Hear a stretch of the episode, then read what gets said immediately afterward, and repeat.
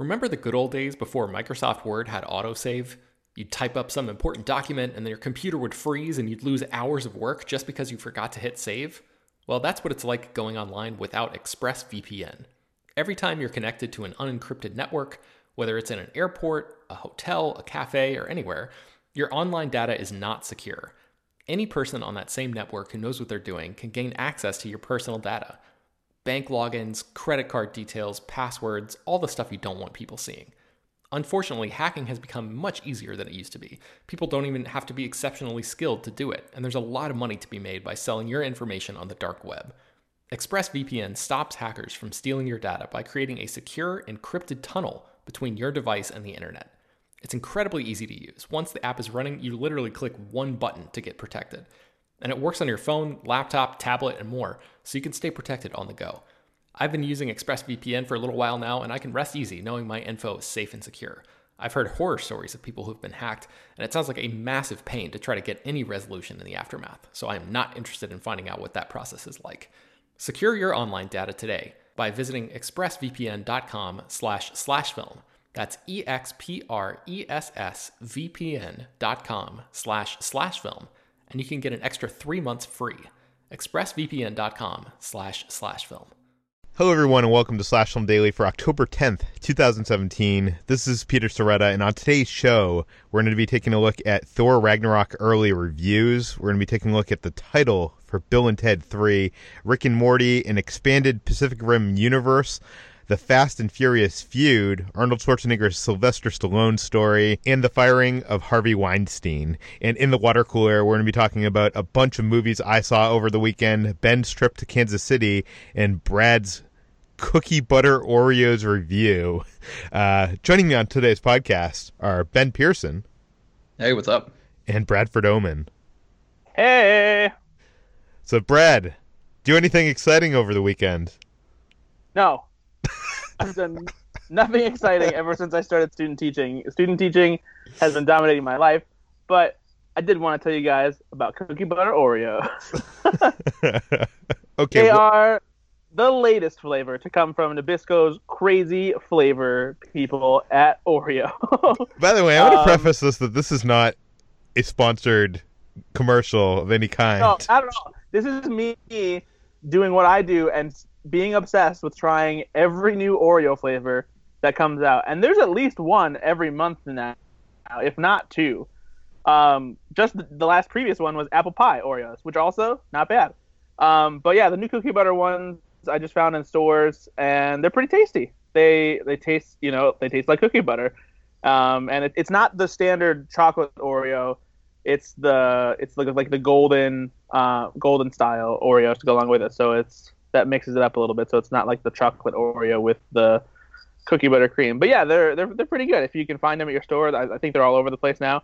And apparently, a friend of mine just texted me that he found a new release that are they're mystery Oreos. Like they don't tell you what the flavor is. Uh, he just found them in stores, and I haven't seen them yet. But I'm going to be on the lookout for them uh, to try to see if I can find out and figure out what, what the flavor is. Oh my god, that's been something I've wanted for so long. Actually, what I've wanted is I wanted a mystery pack where it just like has three like it just like combines all the mystery Oreos into like one pack and you don't know what is what. Yeah, that I mean that'd be pretty interesting. Kind of like, you It know, also- a, a box of chocolates where it has like all the different kinds of bo- of chocolates. But Yeah, it also speaks to just how much how, how gluttonous we are, and that we don't really care what we're gonna eat, but we'll put it in our mouth anyway. so I don't know what this tastes like, but I'm gonna eat it. so Brad, how is school? How is school life going? It's going pretty well. Um, you know, I won't get into any specifics for you know just legal purposes and all that jazz, but it's going pretty well. I have English classes and a journalism class, and I oversee publications for newspaper and yearbook. Um, so yeah, it's going very well. Today, I actually uh, told my English classes. I have three of them. They're all all senior level. Um, my job outside of doing this student teaching thing and trying to get my teaching license, and now they legitimately think I'm like this famous person. like like every single class at, when I when I i- first introduced them to the idea that like I write online and I have a pseudonym and I showed them some pictures of people I've met and like my quotes on posters and trailers and stuff. They were all they were like shocked. They were like, "What?" They were like, "Why didn't you tell us this before?" and it's like, and it's like, it's like this is crazy. like they were all shocked and impressed, and like, and I have a couple of the kids from my English classes that are in the pubs class, and they like went out of their way to tell the publications kids. They were like, they were like, uh, he's famous, and I'm like, I'm, I'm, like, oh no, no, no, no, believe me, I'm I'm not famous by any means whatsoever. Yeah, I, I, yeah, it's, it's, I, so, it's so funny. I think when you're a kid, you assume that teachers are only there because they failed at what they wanted to do, and not that they that they're capable of you know being in the profession uh, profession that they're actually teaching, which you find out in college is a thing that think, happens. I think that's part of it, but I also think another part of it is they just don't think that their teachers do anything cool outside of school. Like this is their life. They come in, they teach, and they don't do anything else. yeah. Yeah. Ben, what have you been up to? So I am currently coming to you guys from Kansas City, Missouri. I'm in a hotel room right now. Uh, I'm here because my wife is here for a uh, work convention, and I figured, hey, I might as well just work from the hotel room and come to Kansas City to eat their incredible barbecue because they have amazing barbecue in this city. Uh, Peter, you probably know this, but in Los Angeles, the barbecue is I mean, I can't even think of a word that, that describes the barbecue scene in LA. Uh, it's so terrible. It's just like it's practically non-existent. Well, have Um, you have you had Bludso's? I like Bludso's. Yeah, Bludso's is pretty good, but it's not. I mean, like I grew up in the South where you could find barbecue on every corner, and it's just not the same thing. You have to drive really far to get to one or two good, you know, decent barbecue places in LA. But here, there is uh, an embarrassment of riches when it comes to barbecue. So that's really the main reason. I mean, you know, of course, spending time with my wife and hanging out with her and stuff is great. But uh, I also, I mean, this is like one of the highlights of my year in terms of eating food because this uh, barbecue, especially at this place called Joe's Kansas City, is like next level incredible. So if you're in that area uh, and you ever have a free meal to, uh, you know, time to go grab a free meal or something, that is the place to go for sure. Um, I also went to this place called Q39 that is really amazing. But Joe's is like, I mean, Anthony Bourdain says it's like one of the places that you have to eat before you die. It's won all sorts of uh, nationwide competitions, and it's smoky and you know fall off the bone, great. And uh, man, it's just it's glorious. I am so I didn't know jealous. Kansas City was known for barbecue, but now it makes me want to go there and have some. But yeah, you should definitely do it. Yes, very jealous. Um, over the weekend, I uh, I saw a bunch of movies, guys. I uh, I sat at home and watched on HBO. They came out with the new uh, Spielberg documentary. Ha- did either of you get a chance to see that yet? No, I recorded it, but I haven't watched it yet. Yeah, it's like two, Same. I heard it and wait for when I get back home. it, it's it's two and a half hours. It's very enjoyable. I would recommend it. I would say it's a must watch for anybody listening to this show. Um, but I kind of feel like two and a half hours is not enough to go over the career of you know one of the biggest directors of all time, and you kind of feel while you're watching this, and, and there are some great moments, and it it does a great job at uh, kind of showing you how Spielberg his as a person has put himself into all his films throughout his career, even the most populous films. Um, you know, and, and, I mean, obviously, like we we all know, you know, he grew up in a home that uh, you know divorced parents and such, and and there's some of that, but there's other stuff that I didn't really know about and didn't notice, and there's great behind the scenes stories. I just wish, I just wish that they HBO had made this into a mini series. This could have been like a week long mini series, you know, with each uh, episode going through, you know,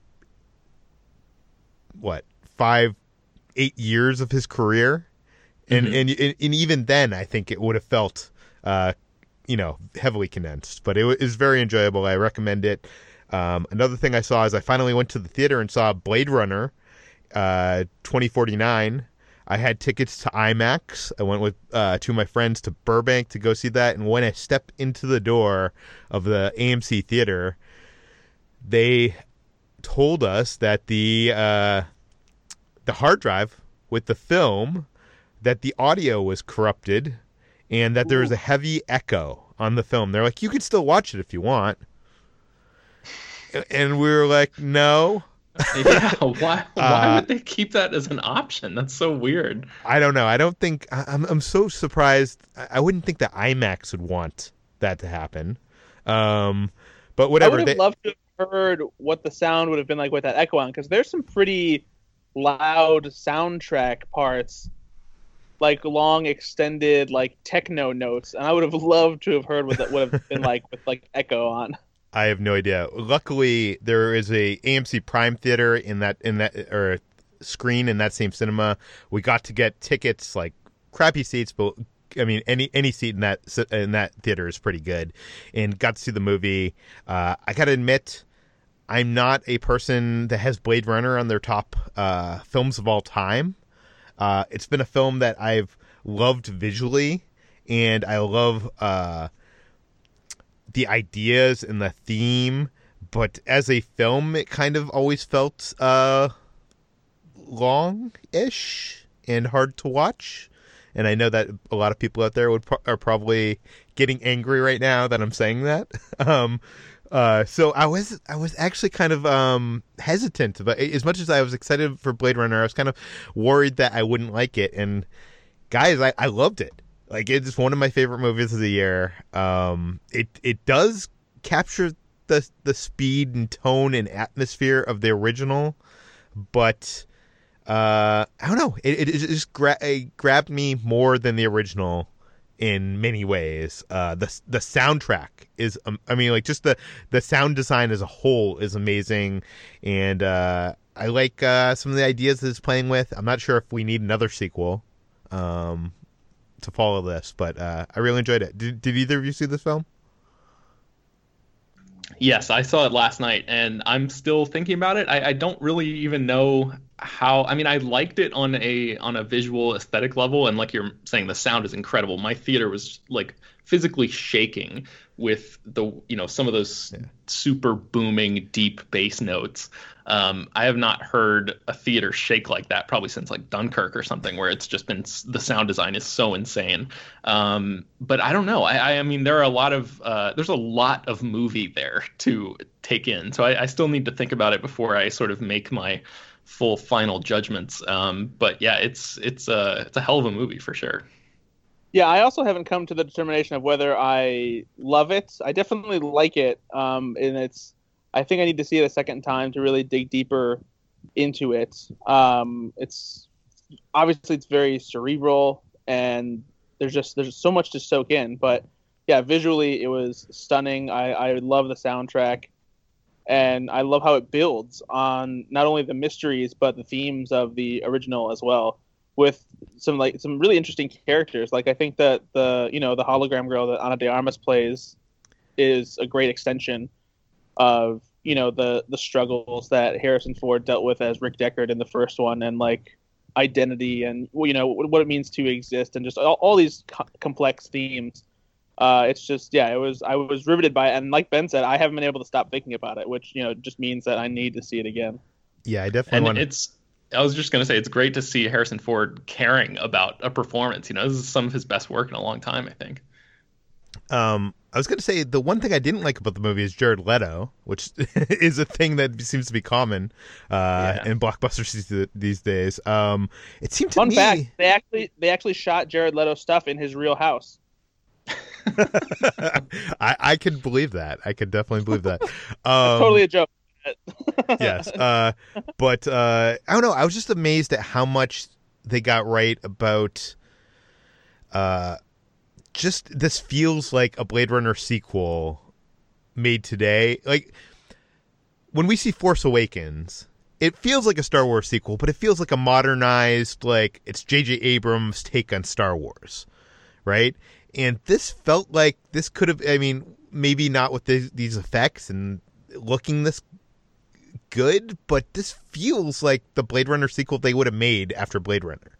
Like it really feels perfectly a sequel, if that mean if that makes any sense. Um, yeah, agreed. uh, the, the the last and final thing I wanted to say is I saw Thor Ragnarok uh, at a junket press screening. I'm covering the junket this week. Uh, we were able to post our early reactions on the internet, uh, which means that we could tweet out a reaction. Um, HT wrote up uh, a piece on the site combining all the reactions from around the web. Uh, basically, I said that Thor Ragnarok is one of the funniest Marvel Studio movies thus far, and definitely the best Thor film, which isn't hard to do. But um, I loved uh, the score. I uh, the I think um, people are gonna love uh, Kate. They're gonna love Tessa Thompson. They're gonna love Jeff Jeff Goldblum is uh, unlike any character. I mean, maybe closest to the Collector in in, in all of the Marvel movies. He's very weird and very strange. Uh, the the movie does feel like a Taika Waititi film, and I think uh, the most critical thing I can say this early on because I can't really give a review. I can just give kind of a, a vague reaction is that uh, the jokes and characters are front and center in this movie, and the action and drama oftentimes takes, you know, the background, and uh, that will be a thing that people either love or that will be the thing that people hate about this movie. Do you know what I mean? Like it, it, that's the def- defining thing about this movie is uh, if you if you're going to the movie to laugh, you, you will probably enjoy this film quite a bit.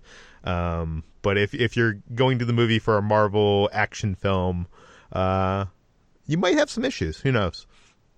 Um, cool. Yeah.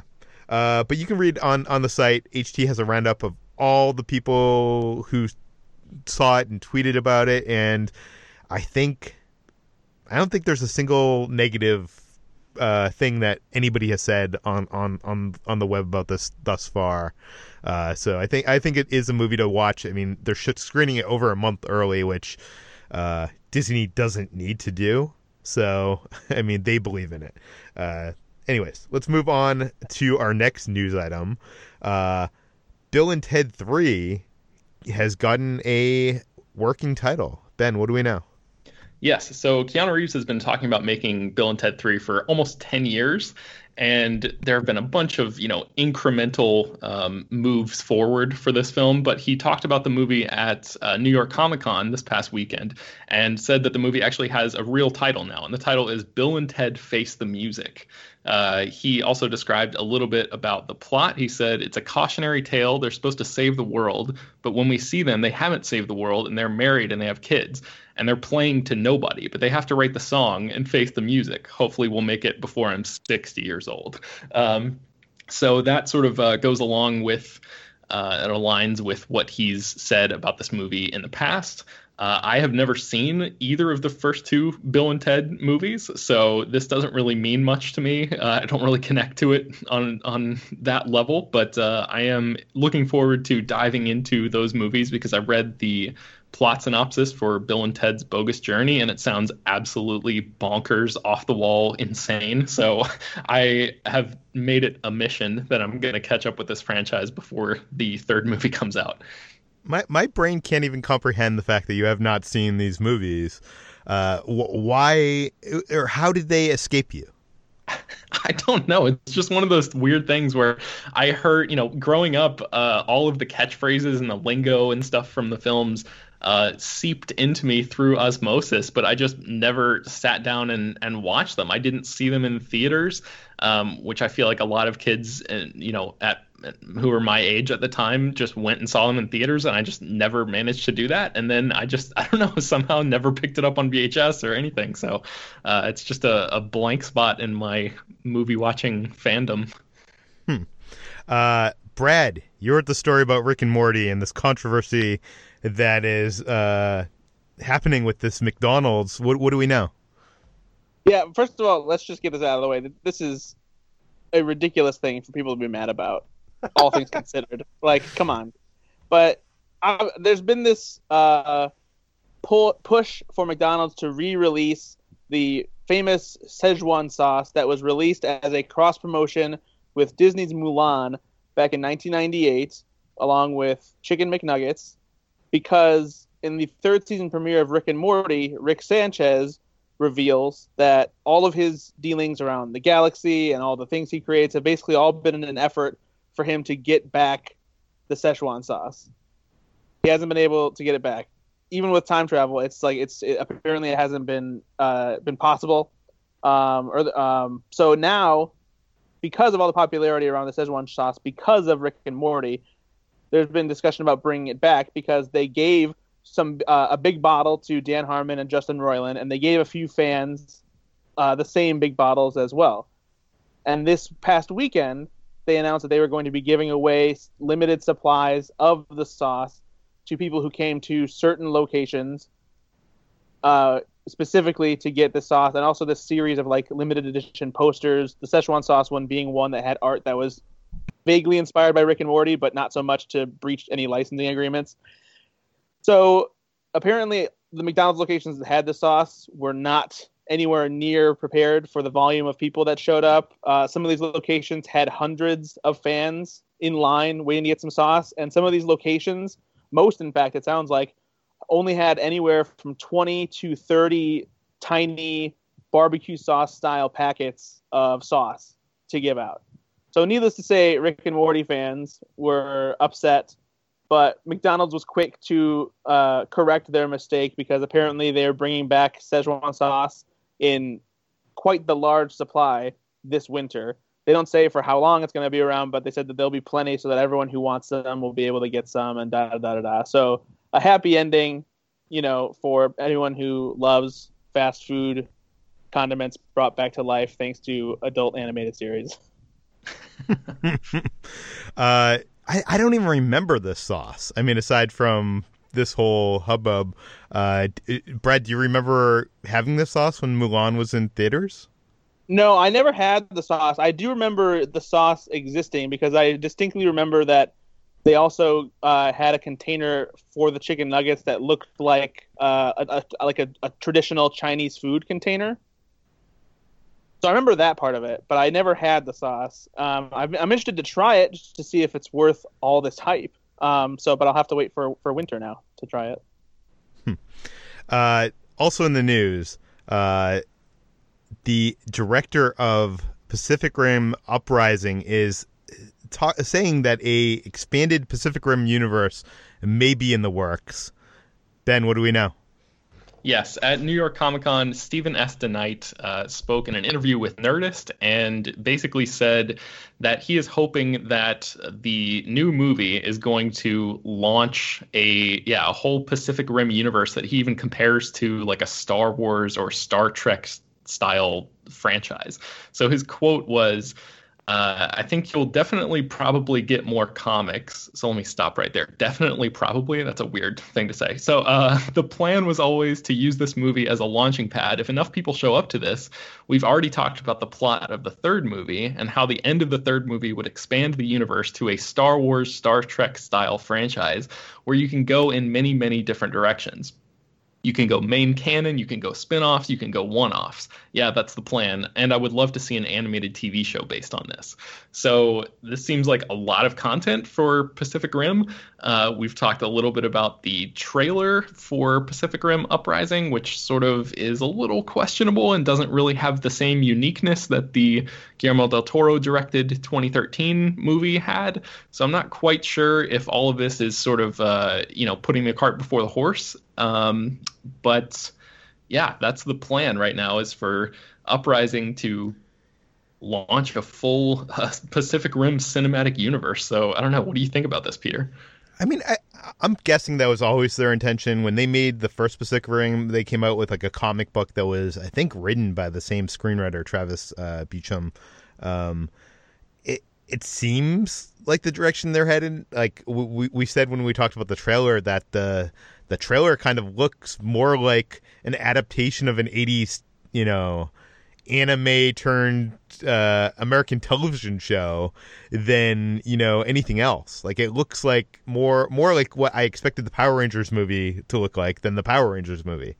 So mm. uh, I don't know. Uh, I mean, I want to see what this Pacific Rim is like. If it, it's, I really liked the touches that Del Toro put on this world in his world building in that first film. This kind of, as I as I said the other day, I'm a little worried about. Um, if Del Toro was involved, I would certainly be very interested. How about yeah, you, Ben? For sure. Yeah, I'm sort of in the same boat. I, I, watched the trailer and was not super impressed with it, even though I like a lot of the people involved with the movie, especially John Boyega. Um, but I'm I'm just like HT. I cannot believe that they're trying to force Scott Eastwood on us like this, and um, I, I, will back her to the grave at, with the idea that Scott Eastwood should not be our next big movie star. So I don't know. We'll see how it goes. Well, he's the next Jai Courtney, obviously. Uh, moving on, we've been talking about this Fast and the Furious feud for quite a few episodes now, uh, and that escalated and maybe got shut down over the weekend. Brad, you wrote the story for Slash Film. What what has happened? Yeah, it's it's a, a family feud, if you will. no, but um, Brad, this we, we missed you. I appreciate that. So yeah, as we all know, this started with Tyrese Gibson, you know, whining about because Fast and Furious Nine was getting delayed in favor of a spin-off focusing on Dwayne Johnson and Jason Statham's characters from the franchise.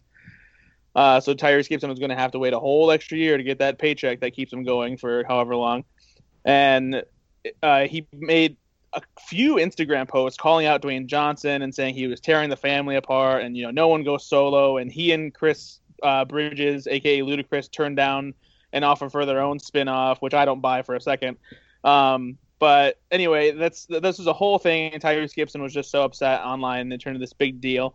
And originally, some people thought Vin Diesel was maybe throwing his support behind Tyrese because um, at the end of the week last week, he posted an image on Instagram of himself with Paul Walker and Tyrese, and all he posted as a caption was brotherhood. But then over the weekend, he made another post that also said brotherhood, but then he expanded upon uh, with, with a whole full statement, basically um, recalling what it was like to work with Dwayne Johnson for the first time after someone uh, recommended it on Facebook, and then he addressed the idea of all the speculation as to why Fast Nine was pushed back, and he said, "But it would be unfair to say." It is anyone's fault. As we plot the course to expand the Fast and Furious universe, one must be mindful to take stock of the roads we took to get here. The pillars of authenticity, family, and most importantly, our loyal fans' perspective has been instrumental in procuring success. However, like any vehicle that has run around the globe eight times, the franchise is in need of maintenance. My good friend and godfather of Universal, Ron Meyer, has granted me time to do just that. We have some very exciting news to share soon. Stay tuned. So, Vin Diesel is basically telling everyone to chill out, especially you, Tyrese. I know you're listening.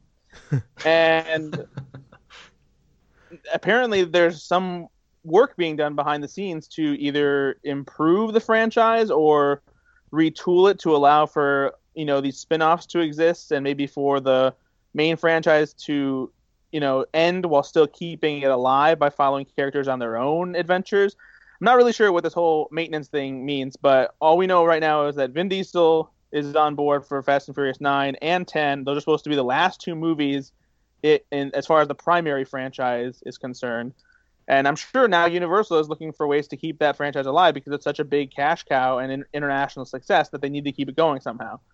Uh, it remains to be seen if you know spinning off these characters in their own movies will be just as lucrative or exciting for fans.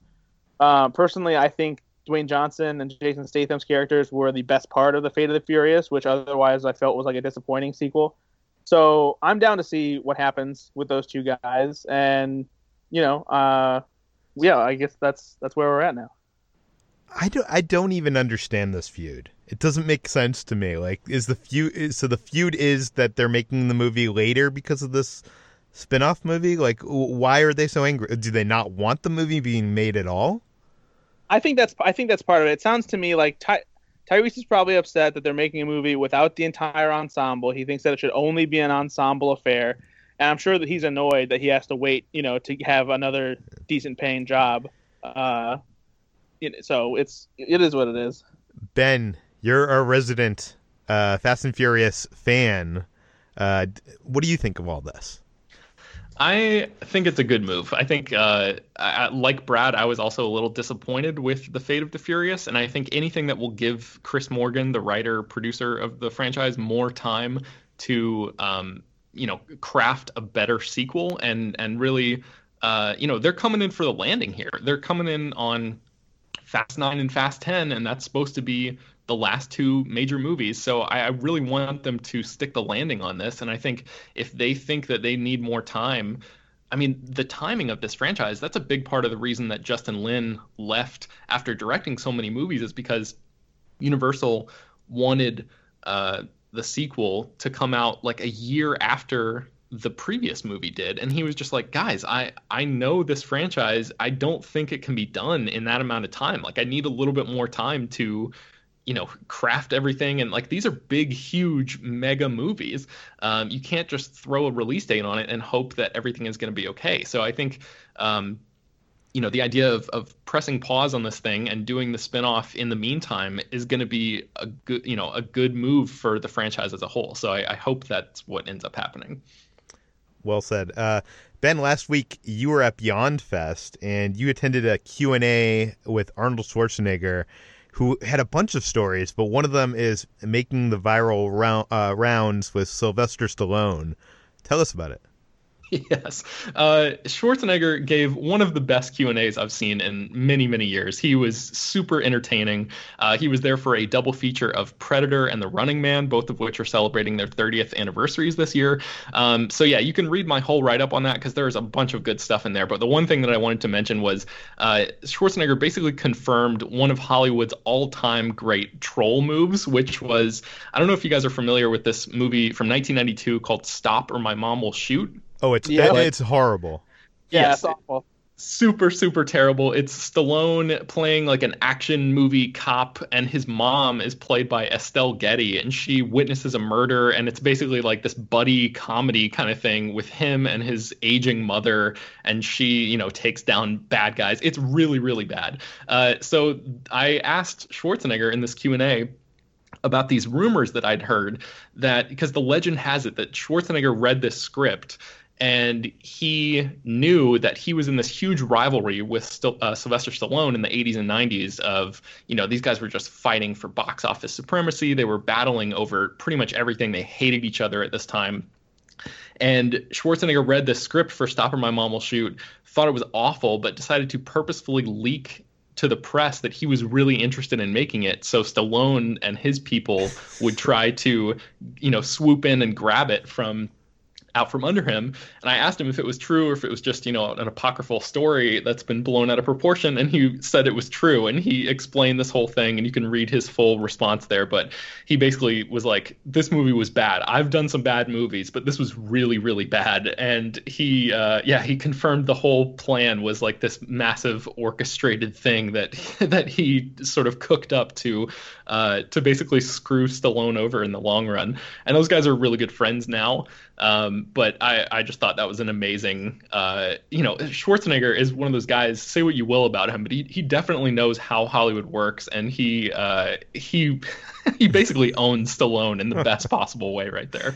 See, now I want to see someone actually get Stallone's comment on that because I, I yeah, wonder I what think, you'd have to say about you know, that. He, I, I was looking up um, uh, to see if Stallone had said anything about it, and I think on uh, the Tonight Show with Jimmy Fallon, he he sort of confirmed it. He, I don't think he mentioned that it was that movie, but he sort of like he told a version of the story, but it made him look like not as much of a fool as this Schwarzenegger story did, obviously. But uh, so I think it, you know, Stallone's not going to deny it, but Schwarzenegger, just the the way that he told the story was super entertaining, and I, I quoted him. Uh, right there, he was like, you know, pumping his fist in the air. He was so excited about remembering this story and and how bad he owned Stallone at that time. Uh, the, the movie blogosphere, the movie uh, industry has been rocked in the last few months, actually last year, with uh, sexual harassment and uh, sexual assault claims. Um, we've talked about it on the podcasts uh, in the past. We've talked about it on the site. Uh, this past week, uh, some allegations came out against uh, Weinstein Company head Harvey Weinstein and Screen Junkies, one of the creator of Screen Junkies and Honest Trailers, Andy Signore. and both have met their demise. Both have been fired. Brad, what do we know? Yeah, so uh, Harvey Weinstein, of obviously of the Weinstein Company and Miramax and Dimension Films, had a huge New York Times story reported on him featuring accounts from eight women who had reportedly been sexually harassed by Weinstein, among them including uh, actress Ashley Judd, who actually had previously talked about the incident but just didn't name Harvey Weinstein himself. And a lot of the fear, you know, from these women not coming forward comes from who Harvey is and how he could impact careers. And he's this giant in Hollywood. And he just did these terribly disgusting, despicable things to, you know, uh, manipulate and harass women for his own, you know, sick sexual pleasure. And now he's been fired from the Weinstein Company after the board met um, and decided that they needed to let him go. I don't know why it took them three days to let him go because it seems like it's a pretty cut and dry decision, being like, "Uh, yeah, you're disgusting. Get out of here, Harvey." Well, the but, the reason why it took so long is the you know one of the board members is Bob Weinstein, Harvey's brother. So now the head of the Weinstein Company is his brother and his enabler, Bob Weinstein. Yeah, so it's just it's it's a, a complete clusterfuck all around. Um, I feel like this could end up being the end of the Weinstein Company, which wouldn't be such a bad thing. Um, you know, I'm, they they've put forth some you know best picture heavy hitters and that kind of thing, but they've also you know ruined several movies as well. And if this is going to be you know the kind of people that we're we're talking about, you know, running this company, then we we just don't need them, especially with all of the you know other sexual harassment allegations coming forth. Like these are exactly the kind of people that we need to start weeding out of Hollywood and making sure that they don't have anything to do with the, the stuff we love so that they can't hurt any more women and ruin any more lives. It's just, it's ridiculous. For sure. Yeah, for sure. And uh, tell us about Andy Signore. Uh, there, has been an investigation that uh, that resulted in him getting fired. Several different women coming forth and putting forth these narratives. Uh, you know, these are people who worked with Andy too at Screen Junkies, and the fact that you know this is coming to light now and in more abundant numbers, you know, you you there's yeah. nothing to do except believe these people and react sure. to it. And, and let somebody and, and the most disturbing part is he has a wife and kids. That's something I didn't know until much later. It's crazy. It's uh, it's sad uh, that this is that you know this has been going on and uh, I I appreciate that all these women are coming out and speaking up and uh, that you know it is causing change in our not just our industry but the film industry as a whole. Yeah, I I definitely think that we need to do whatever we can to support these people because it's a tough thing to come forward and and you know put yourself on the line and that's why a lot of people, you know, the Harvey Weinstein thing was like an open secret in Hollywood for years and years and nobody was willing to say anything, but I feel like the dominoes are really starting to fall right now culturally where this kind of bullshit is no longer you know acceptable stuff it, it, regardless of who you are. So I, I, hope that there are a lot of people out there in hollywood who have done this kind of stuff to women and, and those that who you know they've held power over for a long time. I hope there are a lot of people that are uh, running scared right now that are that are worried about their careers and i hope that they get taken down too because this is something that has been an industry-wide problem for almost as long as Hollywood has existed and, and movie making has been a thing. And uh, oh, yeah, there, has yeah. been jokes for decades, a, a, century of the casting couch and that yeah. whole thing. And uh, the the sad fact of the matter is that's you know there is something behind that, and uh, you know there's actresses out there that have claimed that they've been raped in those situations, not just sexually assaulted, but raped and uh, it's glad that I'm, I'm, glad that this is yeah, yeah dominoes are falling now and they're continuing to fall. This isn't the end of it, and I'm sure that we'll hear more about this and uh, we'll we'll we'll talk about it when it happens here in the podcast. It's seriously the easiest thing to do to not be a piece of garbage and to not do things to women that you are not given consent or permission to do and like to not force yourself upon them or it's just seriously, don't be a piece of garbage. That's it. Yeah, yeah, uh, well said. Uh, okay, so we can find more of all these stories on slashfilm.com. You can find Brad at Ethan underscore Anderton on Twitter and the Go Flix Yourself podcast on iTunes. You can find Ben at Ben Pears on Twitter. You can find me at Slash Film on Twitter. You can find this podcast published every weekday on iTunes, Google Play, Overcast, all the popular podcast apps. Uh, please go rate and review us. Tell your friends. Subscribe. Uh, a Star Wars trailer is coming out after we record this, and uh, we might do an emergency episode to talk about it. I'm not sure if that's going to be tonight or tomorrow morning, but look out for that. And uh, thanks for listening.